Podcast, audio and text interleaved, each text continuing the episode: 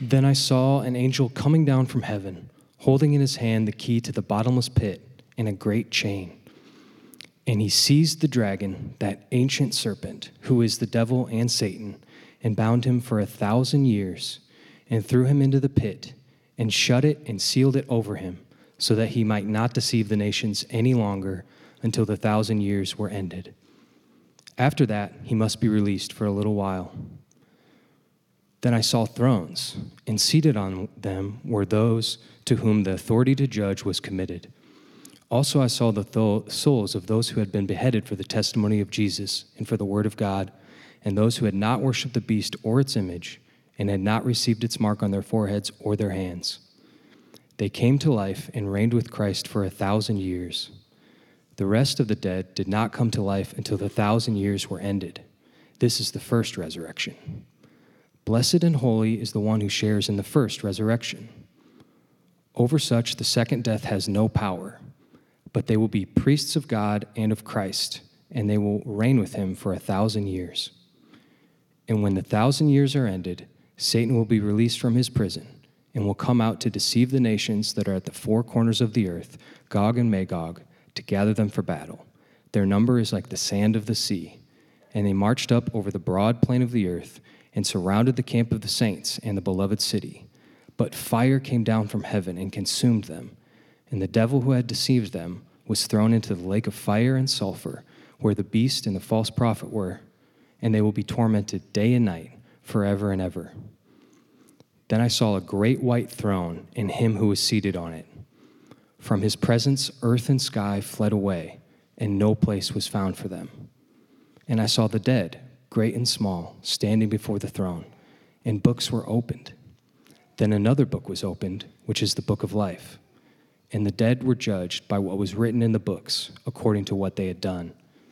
And the sea gave up the dead who were in it. Death and Hades gave up the dead who were in them, and they were judged, each one of them, according to what they had done. Then death and Hades were thrown into the lake of fire.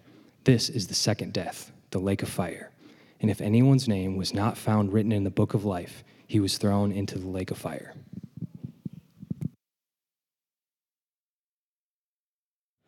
Father, uh, we are thankful for your word. And Lord, thankful that you uh, are intent on telling us what is true, even when it's hard to hear. So Lord, as we uh, dive into it this morning, we pray that through your Holy Spirit, you'd be speaking to us, that you'd be teaching us about yourself, and that you'd be helping us uh, to know and to love you more. And we pray these things in the precious and the holy name of Jesus. Amen. So guys, in Revelation, uh, in this chapter, in verses seven through ten, we get this kind of first uh, powerful image that John unpacks or unfolds for us that we're going to talk about this morning. And the battle that unfolds is the battle that we ha- have often talked about or like talked about in popular culture as Armageddon. Okay, this is one of the passages that describes that battle. There are actually three different places in Revelation that talk about a final climactic battle in which Jesus wins an ultimate victory. That battle is talked about in Revelation sixteen, it's talked about in Revelation nineteen, and it's talked about here in Revelation twenty. That these nations come together from the four corners of the earth, Gog and Magog, they're gathered for battle, and their number is like the sand of the sea. And they marched up over the broad plain of the earth and surrounded the camp of the saints in the beloved city. So this image is, it's as if you you zoom up and you're and you're looking from above, and there are just hordes of people, masses and masses that are coming around this plain, pouring through and surrounding the city of God and God's people. And it's it's a moment that feels uh, almost hopeless. A moment that feels Uh, that, that feels like there's just nothing but despair. And this battle, this final climactic battle, what you've got to recognize is that this is the, the end, the final battle that uh, of the war that has been being waged throughout all of the pages of Scripture. That the beginning of this war that we see coming to a close in Revelation twenty is a war that started all the way back in Genesis three. Because here's what here's what Genesis teaches us. Here's it kind of unfolds for us the story of Scripture, that God, uh, in his grace and providence and, and desire to share out of his abounding love, uh, created the world. And he created this beautiful creation, and he stocked it with all the raw materials needed for the king and the queen that he created in this world, Adam and Eve, to rule over it and to take those raw materials and make something beautiful, to draw out of it all of its potentiality. And in the middle of that space, uh, the enemy infiltrated. The enemy infiltrated, and he came and he started lying to Adam and to Eve, to the king and the queen of this world, and he persuaded them to rebel against God. And that in that rebellion, evil gained a foothold.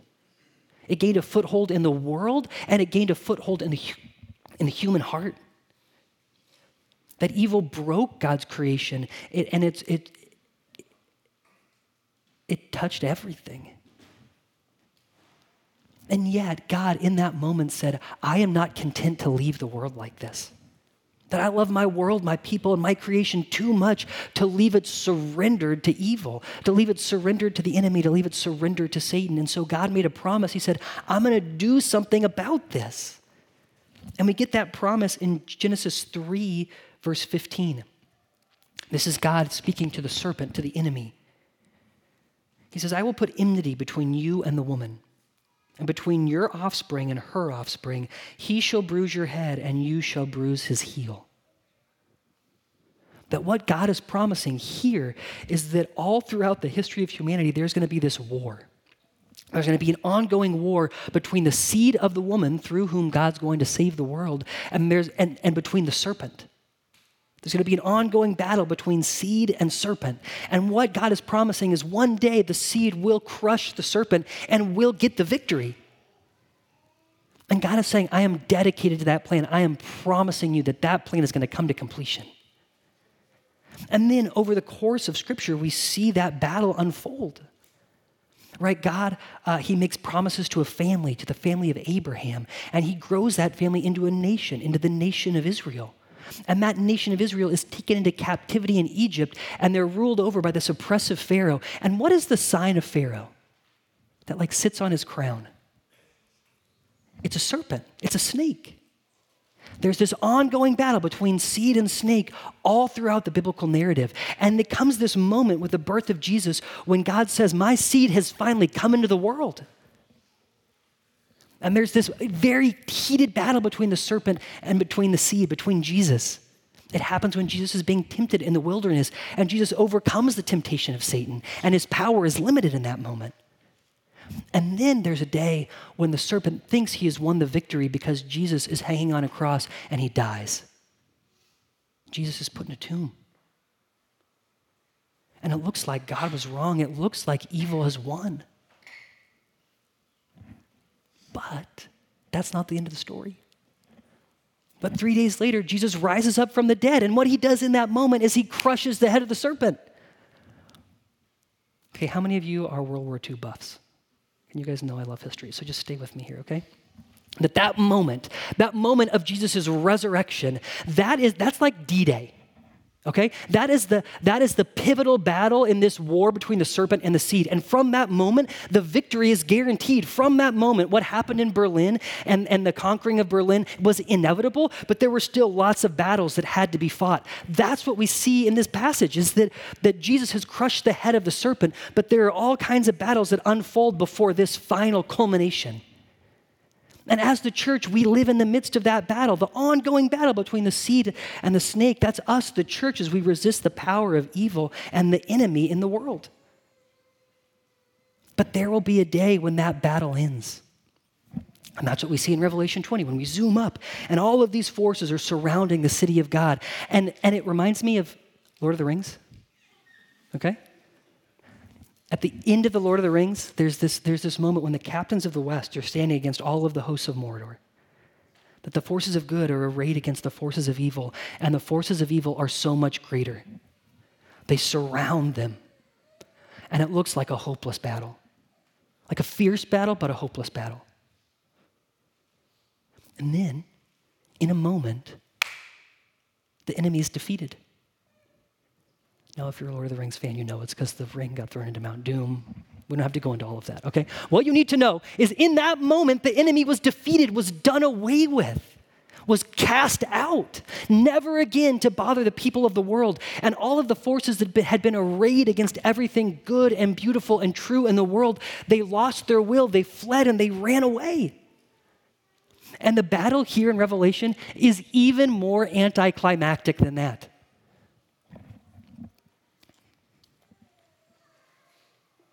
But fire came down from heaven and consumed them. That's it. That's, the, that's Armageddon. The devil who had deceived them was thrown into the lake of fire and sulfur where the beast and the false prophet were, where they will be tormented day and night forever and ever. It's over. Oh, and friends, that is good news, isn't it? Because here's the first thing that Revelation will not let us forget. The first thing that Revelation will not let us forget is that there is real evil in the world. We love to live in a Pharisee A Pharisee, wow. A fantasy fairy tale world. Especially here, kind of in like in the air-conditioned bubble that we we live in in the United States, with all of our wealth and all of our power and all of our security. And we like to pretend that evil doesn't isn't, isn't a real thing. That if everyone just went to a little bit more therapy, everything would be fine. That's the way we think and talk about the world sometimes, as if a little bit of therapy could fix everything. Guys, the world is so much more evil than that, isn't it? And there are moments where evil breaks into our world and we are forced to reckon with that. That's what happened in Israel last Saturday, as evil broke in and we had to reckon with that. There is evil in the world.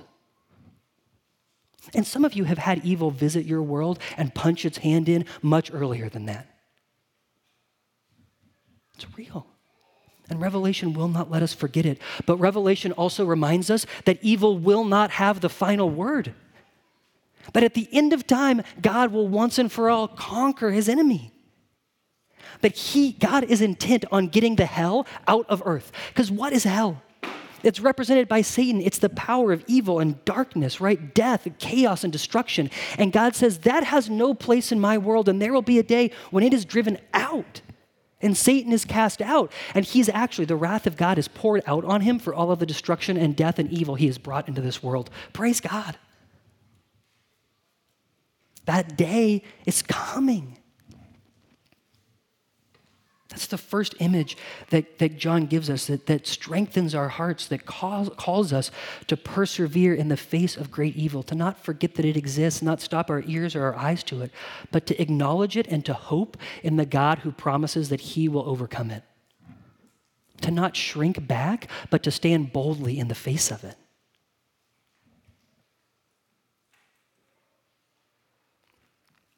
But God's judgment, the separation, it's not over. It doesn't end there. There's this. There's another powerful image of separation that John gives us in this passage. And it comes in verses eleven through fifteen. I saw a great white throne and him who was seated on it.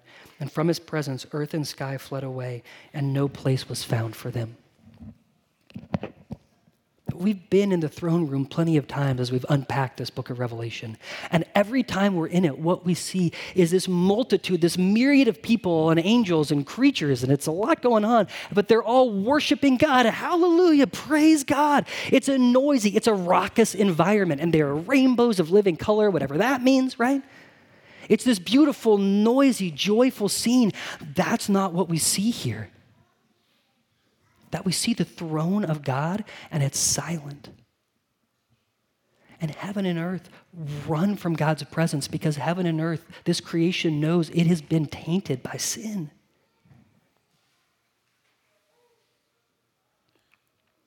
And every person who has ever lived is standing there before the throne of God. There is no person so great that their privilege allows them to escape judgment, and there's no person so small that they are allowed to escape judgment. That everybody matters and is standing before God. And these books are opened. And these books are the, are the evidence on which God is going to make his judgment or his separation. That's what judgment is. It's separation. It's getting the hell out of earth. And Jesus himself talks about this separation often in his ministry. When he talks about dividing the wheat from the chaff, the sheep from the goats, the unrighteous from the unrighteous, it's all throughout his teaching. and it'll be done on what's written in these books. That's what we would expect, that God's going to judge based on the evidence of how we have lived our lives.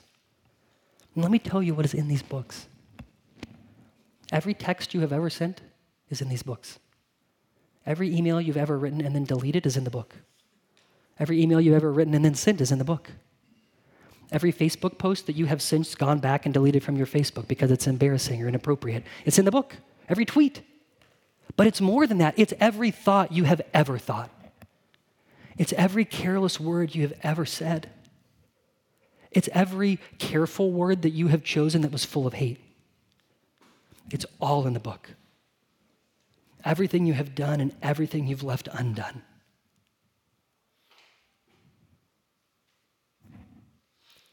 Do you want to let people in this room read that book? I don't. And that's why there's silence in heaven. Because these books are open and people know I'm going to have to confront that, and all they can feel is the shame of what they have done, because what they know is true, what we know is true, is the hell that God is getting out of the earth is also in our own hearts, that we carry hell with us and that we have over and over again breathed it out against people that are made in God's image and breathed it out into this world that he loves, that we have sown hell into the earth. And that when God comes to bring judgment and he gets the hell out of the earth, he's got to deal with us. It's a terrifying thought. And friends, it is so natural for us to have an emotional reaction against that. To think, I don't like that. And because I don't like it, I'm going to write it out of the Bible. And you got to know that when you write it out of the Bible, you're crossing out a lot of the Bible. The Bible doesn't make sense without this theme. And there are plenty of people who will stand up and tell you that, no, you can, well, this word and that word, and you can shift this and do that. And guys, that's just not true. This is what the Bible teaches. And we are a people who are accustomed to being led by our beliefs, that if we feel that it's true, it must be true. The Bible doesn't engage in that kind of fantasy reasoning. That God tells us what is true, and he asks us, he calls us to wrestle with that. And the things that we prefer to, we pretend that hell, we want to pretend that hell doesn't exist just by crossing it out. God wants to deal with the fact that hell exists. He calls us to acknowledge it. And then he tells us, and I've done something about it. He says, I have not let the power of hell conquer. I have come and I have done something about sin. I have made a way that when you stand in judgment, you can stand, and that even now it's possible to be confident in front of God about what will happen on Judgment Day. Even now, God has dealt with it, and the way he has dealt with it is this other book that gets opened up, the book that's called the Book of Life. And you know what is written in that book? It's another record of a life. But the life that is captured in that book is a life that is perfect. A life in which the person who lived that life never disobeyed God, who kept his law perfectly, and who never omitted any good deed he was called to do, who did all of them, who had perfectly submitted himself to the will of God, and who lived in overflowing love to the people around him, when that love felt gentle and when that love called him to be angry, but lived that love perfectly. A love, he says, that drove him to give his life for his friends. That's the life of Jesus is in that book. And at that front of that book uh, is a dedication page. What that means is that when your name is found written in that book, that when the records are opened, that book is placed on top of yours. And the record that's read is not your record, but Jesus' record. And friends, that is what is, that is what is so hard to believe about the gospel. To believe in judgment, that is so normal. That is a thing that people have been believed in for centuries. It's a thing that you believe in. And you know how I know you believe in it? Because I know how much you judge other people, because I know how much I judge other people. And every time we judge each other, what we confirm is that we know that ultimately judgment is a good thing, but what we also do is we judge incompletely. But there is one who is coming who will judge not incompletely, but with all the facts, and who always judges justly. No, what is hard for us to believe is in grace. And we know it's hard to believe in because we know it's so hard to give to each other. We see it when Jesus teaches that that is what elicits the most aggressive response against him, is his teaching about grace. That Jesus has come not for people who have it all together, but for people who are desperate and needy for him. And we want to talk a big game about how much we love it, but friends, that same resistance to it is in our own hearts. That's the strange work of God that's hard for us to believe, but he has done it because of his great love for us, for his people. That he would do what is so unnatural to us, and he would give himself even for his enemies in an act of great love, so that we can stand before God even now when we think about judgment and know that it is God's, it's Jesus' record that will be read instead of ours. Praise God. That's the invitation of the gospel, is come, come, he's calling, come and see it. That's why we live in this period between the two Advents where there's so much suffering and evil in the world, because Jesus is saying, I'm holding this space open. I'm waiting to judge evil because I have people I'm calling to myself. Come on. Man, if you were here this morning and you don't know Jesus, the call is, man, come on. And don't worry, there's not going to be this like high-pressure altar call where we ask you to raise your... That's not what we're going to do this morning, but what I do want to underline for you is that there is urgency in this call to come. Oh, to come and to know and to trust Jesus. So how do we live? How do we live in response to this? To the hope that Jesus is going to conquer evil, to the confidence that we have that one day when we stand before God in judgment, it will not be our record that's read, but it will be Jesus' record. How do we live? Friends, in this time in between the first and the second coming of Jesus, we live in worship and we live in witness. That's what he's calling us to. In this period that this passage calls the millennium, and we can get into, there are lots of people who love Jesus who believe a lot of different things about what the millennium means.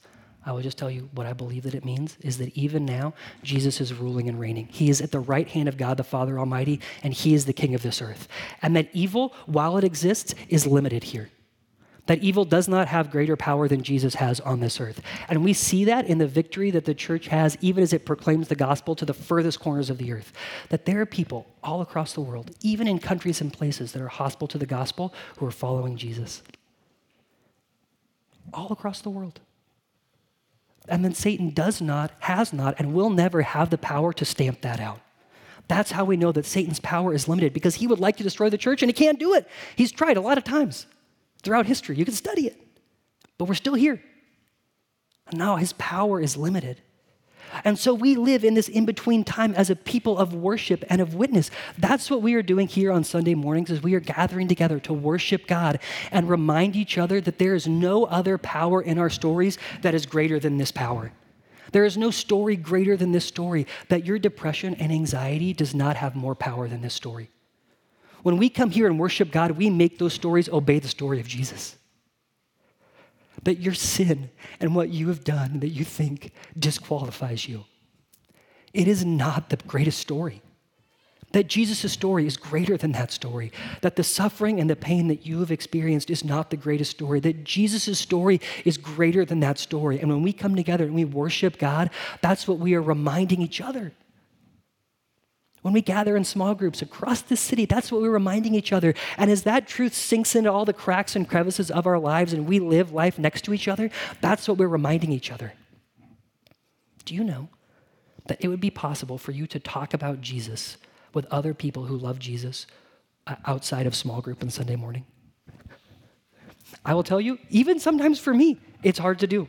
We had some friends over on Friday night, and I asked the question, hey, where in your life have you seen Jesus this week? And I thought, here we go, the pastor thing, right? No, it's not a pastor thing. It's just a Christian thing. That's what it means to follow Jesus, is to invite each other into testifying to the places that we see Jesus operating in our day-to-day lives. And as we bear witness about that with each other, as we worship God together over those stories, we strengthen our muscles so that we can go out into the world and proclaim that Jesus. The Jesus that even now is at work in our world. The Jesus that even now is pushing back against the forces of darkness and evil. The Jesus that even now is loving people and bringing them to himself and healing them. That's the Jesus that we are worshiping. That's the Jesus that we're bearing witness to, and that we take that witness out and declare out into the world. Amen? Let me pray for us. Father, thank you for your word. Lord, we're thankful that you uh, have not left us to ourselves, Lord, that you uh, have desired to get hell out of this world. And Lord, that you have made a way that we in you can be forgiven for our sin and be with you in the new heavens and new earth that you're bringing. Oh, and God, talking about this idea of Judgment Day, it feels so far away, Lord, so scary. Jesus, we pray that you would make it real to us and that as we worship, we would get to participate in the confidence that we have in light of that day because of you. And we pray these things in Jesus' name. Amen.